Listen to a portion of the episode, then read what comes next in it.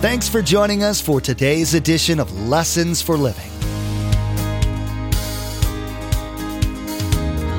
His word so fresh in our hearts abound. His word made flesh in the here and now. A new life is beginning. Lord, let us hear your lessons for living.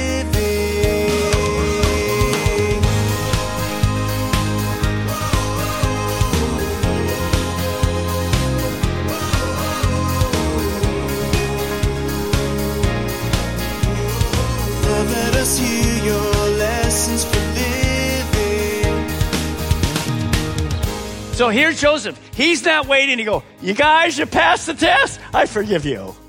No, he did it way before. Be careful.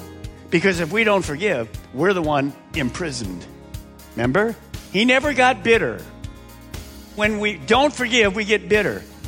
Joseph had been better for many years because he forgive. If you are bitter, it's because you haven't obeyed God's word. When you do, you get better. Don't trade bitter, be better. You've experienced bitterness towards someone, haven't you? Of course you have. It's a natural reaction to being hurt. You know it's wrong to do so and that nothing good will come from it, but. And then you repent and things are better. Pastor Mark will be teaching about the dangers of bitterness, but mainly he'll be talking about the power of forgiveness. You'll learn about the freedom that forgiveness brings to both parties the person who did the wrong and the person who was wronged. You'll be reminded of the example that everybody knows about Jesus and how you can become more like him. Remember, there's quite a few ways to receive a copy of Pastor Mark's teaching. We'll be sharing all that information with you at the close of today's broadcast. Now, here's Pastor Mark in Genesis chapter 44 as he continues his message God is in control of our lives.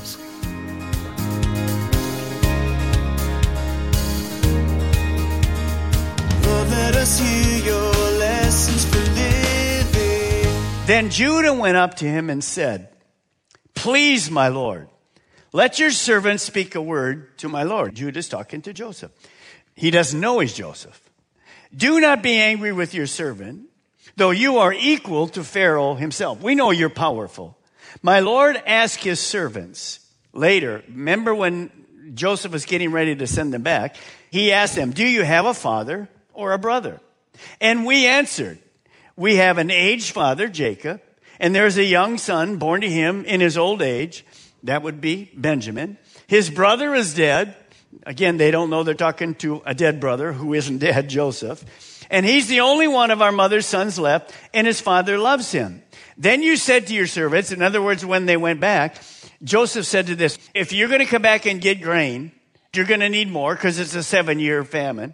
You're going to have to bring Benjamin. I won't accept it if you don't bring Benjamin. So watch what happens. Then you said to your servants, bring him down to me so I can see him myself, Benjamin. And we said to the Lord, the boy cannot leave his father. If he leaves him, Jacob, our father, will die. But you told your servants, unless your youngest brother comes down with you, you will not see my face again. There'll be no more grain. That's my terms. Take it or leave it. Verse 24, when we went back to your servant, my father, so we brought this news home to Jacob. We told him what my Lord God had said. Then our father said, go back and buy a little more food. But we said, Dad, come on, get with it. Understand, we can't go down. We can't go to Egypt. Only if our youngest brother is with us will we go. We cannot see the man's face, Joseph, unless our youngest brother is with us. And your servant, my father, said to us, You know that my wife bore two sons, and one of them went away from me, Joseph, and I said, He has surely been torn to pieces, and I have not seen him since. So that lie continues for 22 years. It's not true. Verse 29. And if you take this one from me too, Benjamin, and harm comes to him, he never comes back, you will bring my gray head down to the grave in Israel. So Jacob said, No, I won't do it. Now, watch this. So now, if the boy is not with us when I go back to your servant, my father, and if my father, whose life is closely bound up with the boy's life, see that the boy isn't there, he will die. See, they brought Benjamin. Jacob gave in. But he's saying now, if you keep Benjamin, whose cup was in his bag, we're done. Our dad will die. So he says, look at it again. So now if the boy is not with us, when I go back to your servant, my father, and my father, whose life is closely bound up with the boy, sees that the boy, Benjamin, isn't there, he will die. Your servants will bring the gray head of our father down to the grave in sorrow. Now, look at the words he's using. Your servant, your servant, your servant. There's a good sign again. He is submitted to the person that's over him. He doesn't know it's Joseph, but to the authority. Your servant guaranteed the boy's safety to my father. I said, if I do not bring him back to you, I will bear the blame before you, my father, all my life. Remember, when the deal came, Jacob allowed Benjamin to come to Egypt if Judah doesn't bring him back, Judah will pay for it for his whole life.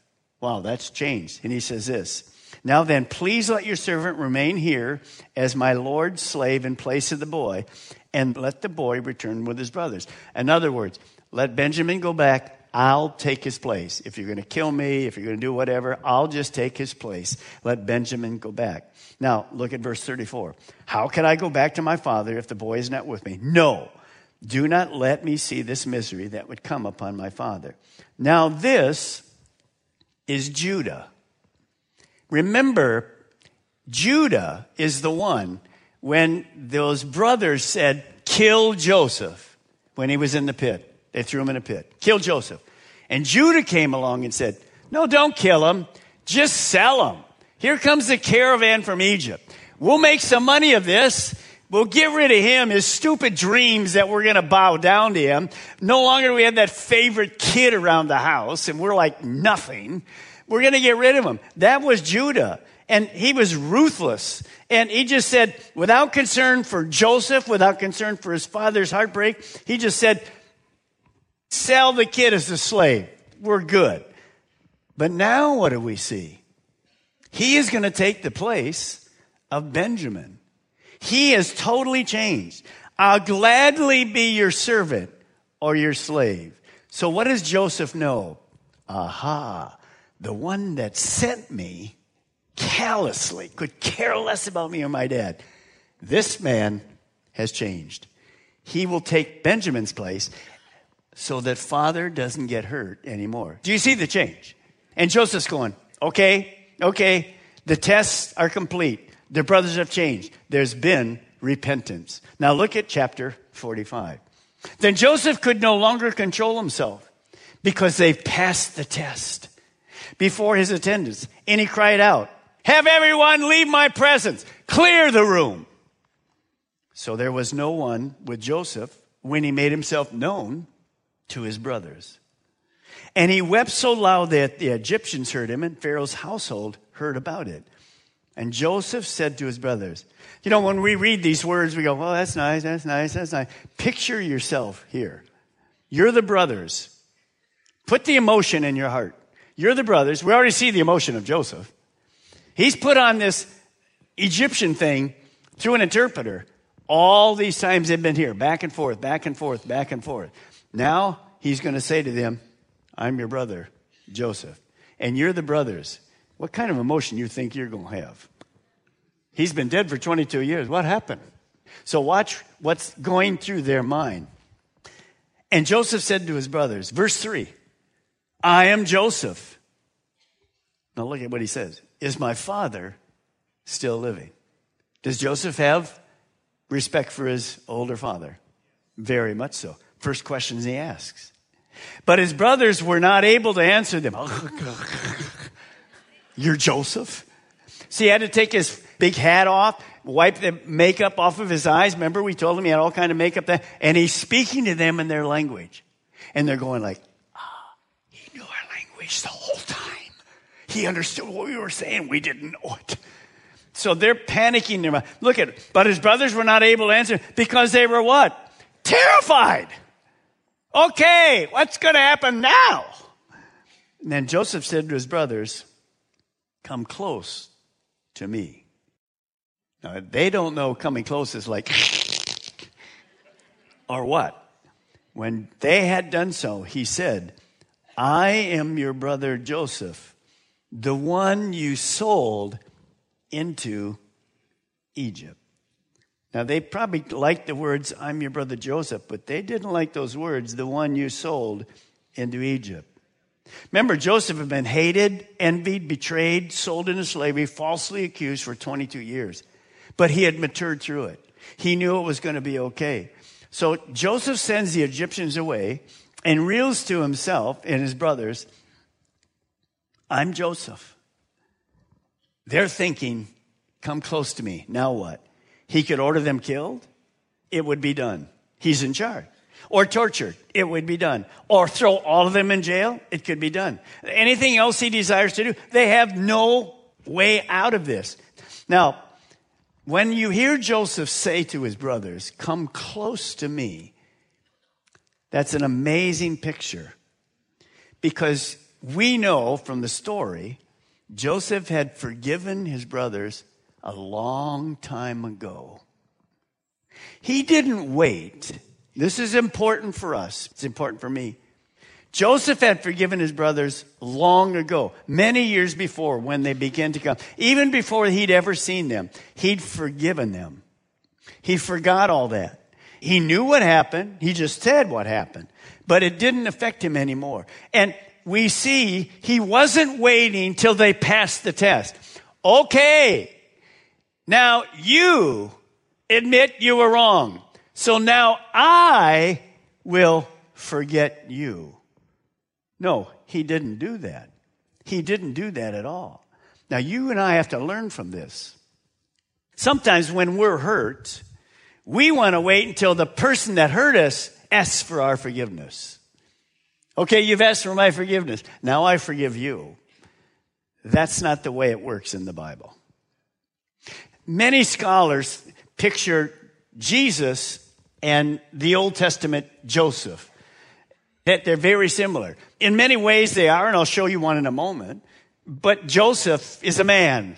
He's human. He's not perfect. He's not Jesus. He's not divine. He's a man. He was a good man. He was a good character. Of course, he was a sinner. He was born a sinner, and we know he sinned. But what did Jesus do on the cross? When he was on the cross and he was put there, did he wait to hear the people that just nailed him up there, who are yelled out, Crucify him! Did he wait that they all came up in a line and said, Oh, we're so sorry, Jesus. It's our fault. Did he wait to forgive them until they said, I'm sorry? Did he? No, he didn't on the cross, he was dying. And what did he say? Father, forgive them. That's a principle for you and me. Matthew 18 says, if we feel there's something wrong between somebody, we go, even though we didn't cause it, we go and ask forgiveness. It doesn't mean what they did to us was right, but we go and ask forgiveness. Now, let me ask you a question. This will be a unanimous yes. Is it hard to do that? yeah, hello. Oh, no, Pastor Mark, it's very easy for me. Liar, come down to the altar right now. when I'm hurt, it's very difficult. So here's Joseph. He's not waiting to go, you guys, you passed the test. I forgive you. No, he did it way before. Be careful. Because if we don't forgive, we're the one imprisoned. Remember? He never got bitter. When we don't forgive, we get bitter. Joseph had been better for many years because they forgive. If you are bitter, it's because you haven't obeyed God's word. When you do, you get better. Don't trade bitter, be better. Amen? Now, look at verse 5. And now, here's the answer. What is he going to do to them? Don't be distressed and do not be angry with yourselves for selling me here. That would be hard to say, wouldn't it? Because it was, say it with me, to save lives. That God sent me ahead of you. For two years now, there has been a famine in the land, and for the next five years, they'll not be plowing or reaping.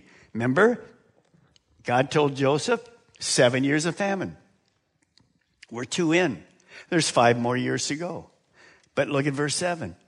You're getting something, but God sent me ahead of you to preserve for you a remnant on the earth and to save your lives by a great deliverance. See, what Joseph is saying is this. Were you guilty of doing the wrong thing and getting me here. We'll see in a while. Yes. But God had the overall picture. We'll see that God was in control. Sovereignty of God. He had a plan to save lives. Well, why did God allow Joseph to be sold to Egypt? Because when he got to Egypt, it was part of God's big picture that nobody really knew then. Remember, in Genesis, we're told that there would be a Savior that would come and pay for our sins. And that Savior later, as we move through Abraham, the father of the nation of Israel, that promise would come through the nation of Israel. The Messiah would be born a Jew through the nation of Israel. Now, the nation of Israel at those days was about 70 people. And if they don't have that food in Egypt, what would happen to the 70 people in the famine? And if they died, what happens to the promise of the Messiah? It's done. And you know what? If this doesn't happen, we're not taking communion. There is no forgiveness. There's no Messiah. By the way, you wouldn't be listening to me and I wouldn't be teaching you because there's no hope. We're dead without a Savior. But see, it was God sent Joseph ahead of them to do what? Say it with me save lives. Whose life? Could you raise your hand right now? See, if you're a Christian, he saved your life. Joseph was the one. He wasn't perfect, but he went with God's plan. And so eventually, the Messiah comes through the nation of Israel. That's what it is. Now, look at verse 8. This is so huge. So then, it was not you who sent me here, but God. He made me father to Pharaoh, lord over his entire household and the rule of Egypt. Now hurry back to my father, Joseph says. Go back to Jacob and say to him, This is what your son Joseph says God has made me Lord of all of Egypt. Come down to me, don't delay. Now, hopefully you can see something common. Just say these words with me because you just saw it. God, come on, everybody. God, God, God, God. Pastor Mark, you having a little trouble? No. How many times did we just see God in the passage? How many see, How many times did we just see God? Four times. So I want you to turn to your neighbor and say this. I assume God is in control. Come on. Come on. Now I want you to get a little more faith. Okay? I want you to say this. God is in control. Come on, turn to your neighbor. God is in control. Do you see the picture? Was it the guys that planned this? Was it Joseph that planned this? No, it was God. He, he sent Joseph ahead to get things ready because there had to be a, a, an interpretation of the dream because God knew a famine was coming. Actually, he allowed the famine to come. Joseph explained that God had sovereignly, from his own will, brought him to Egypt to prepare for their deliverance from the famine. You see, Joseph knew this as he got there. Even with the ups and downs, he knew God was working in the back of his life. And he began to see the picture. It's not just to save the lives physically of the people in Egypt and the people in uh, Israel and the other lands, but it was spiritual. God always uses people to reach other people.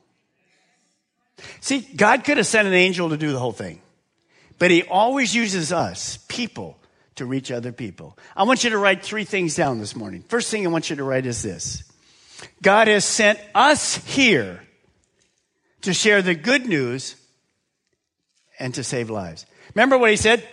God sent me here to Egypt to save lives. If you're a Christian this morning, God has sent you here to share the good news and save lives. Now I'm going to read you something that will be a shocker. And we've never really done it like this before.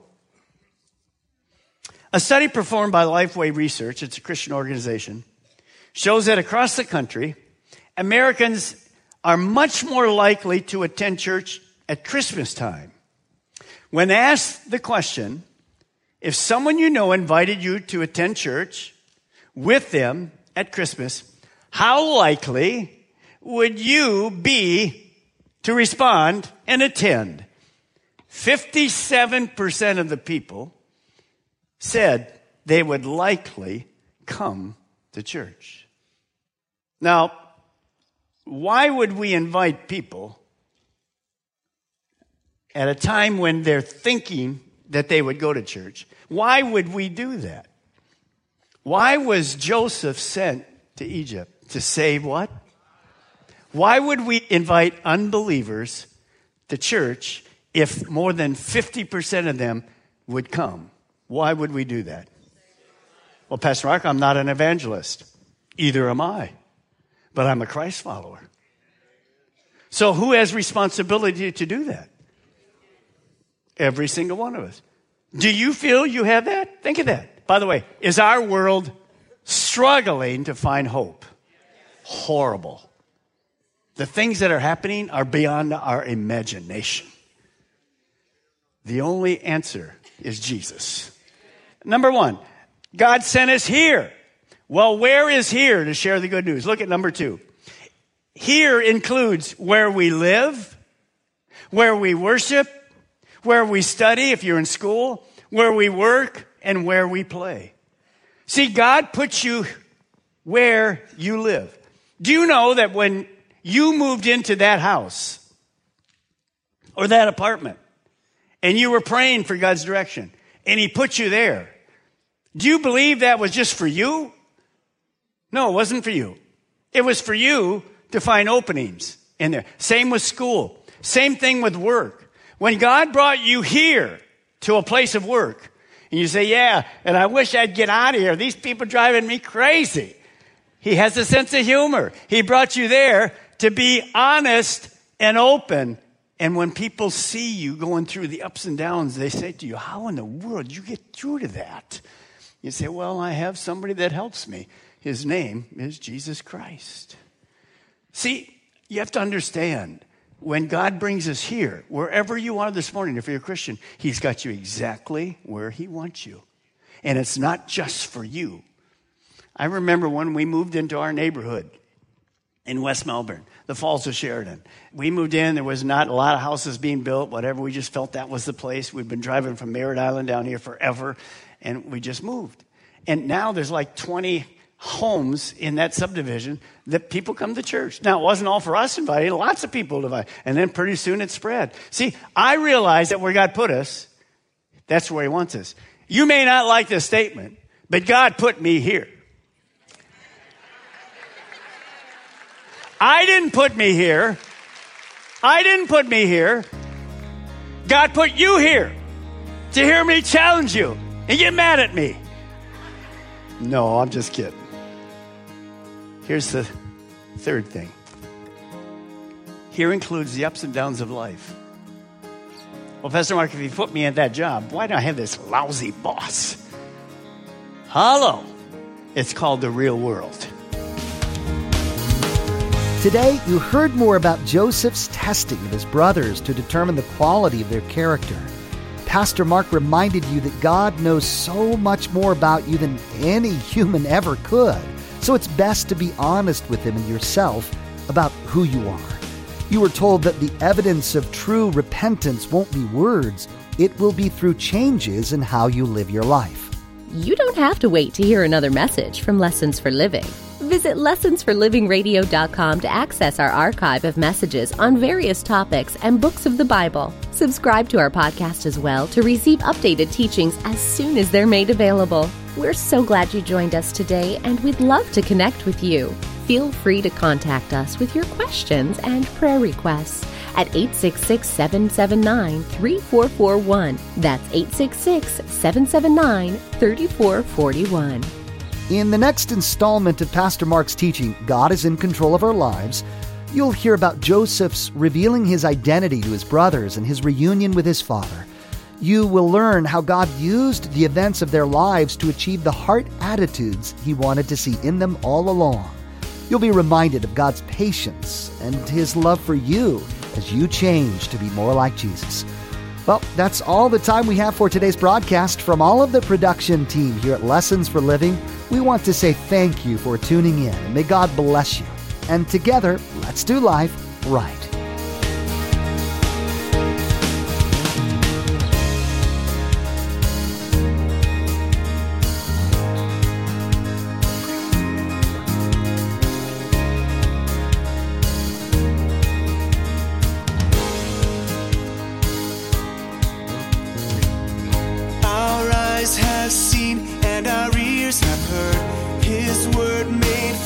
In a hurting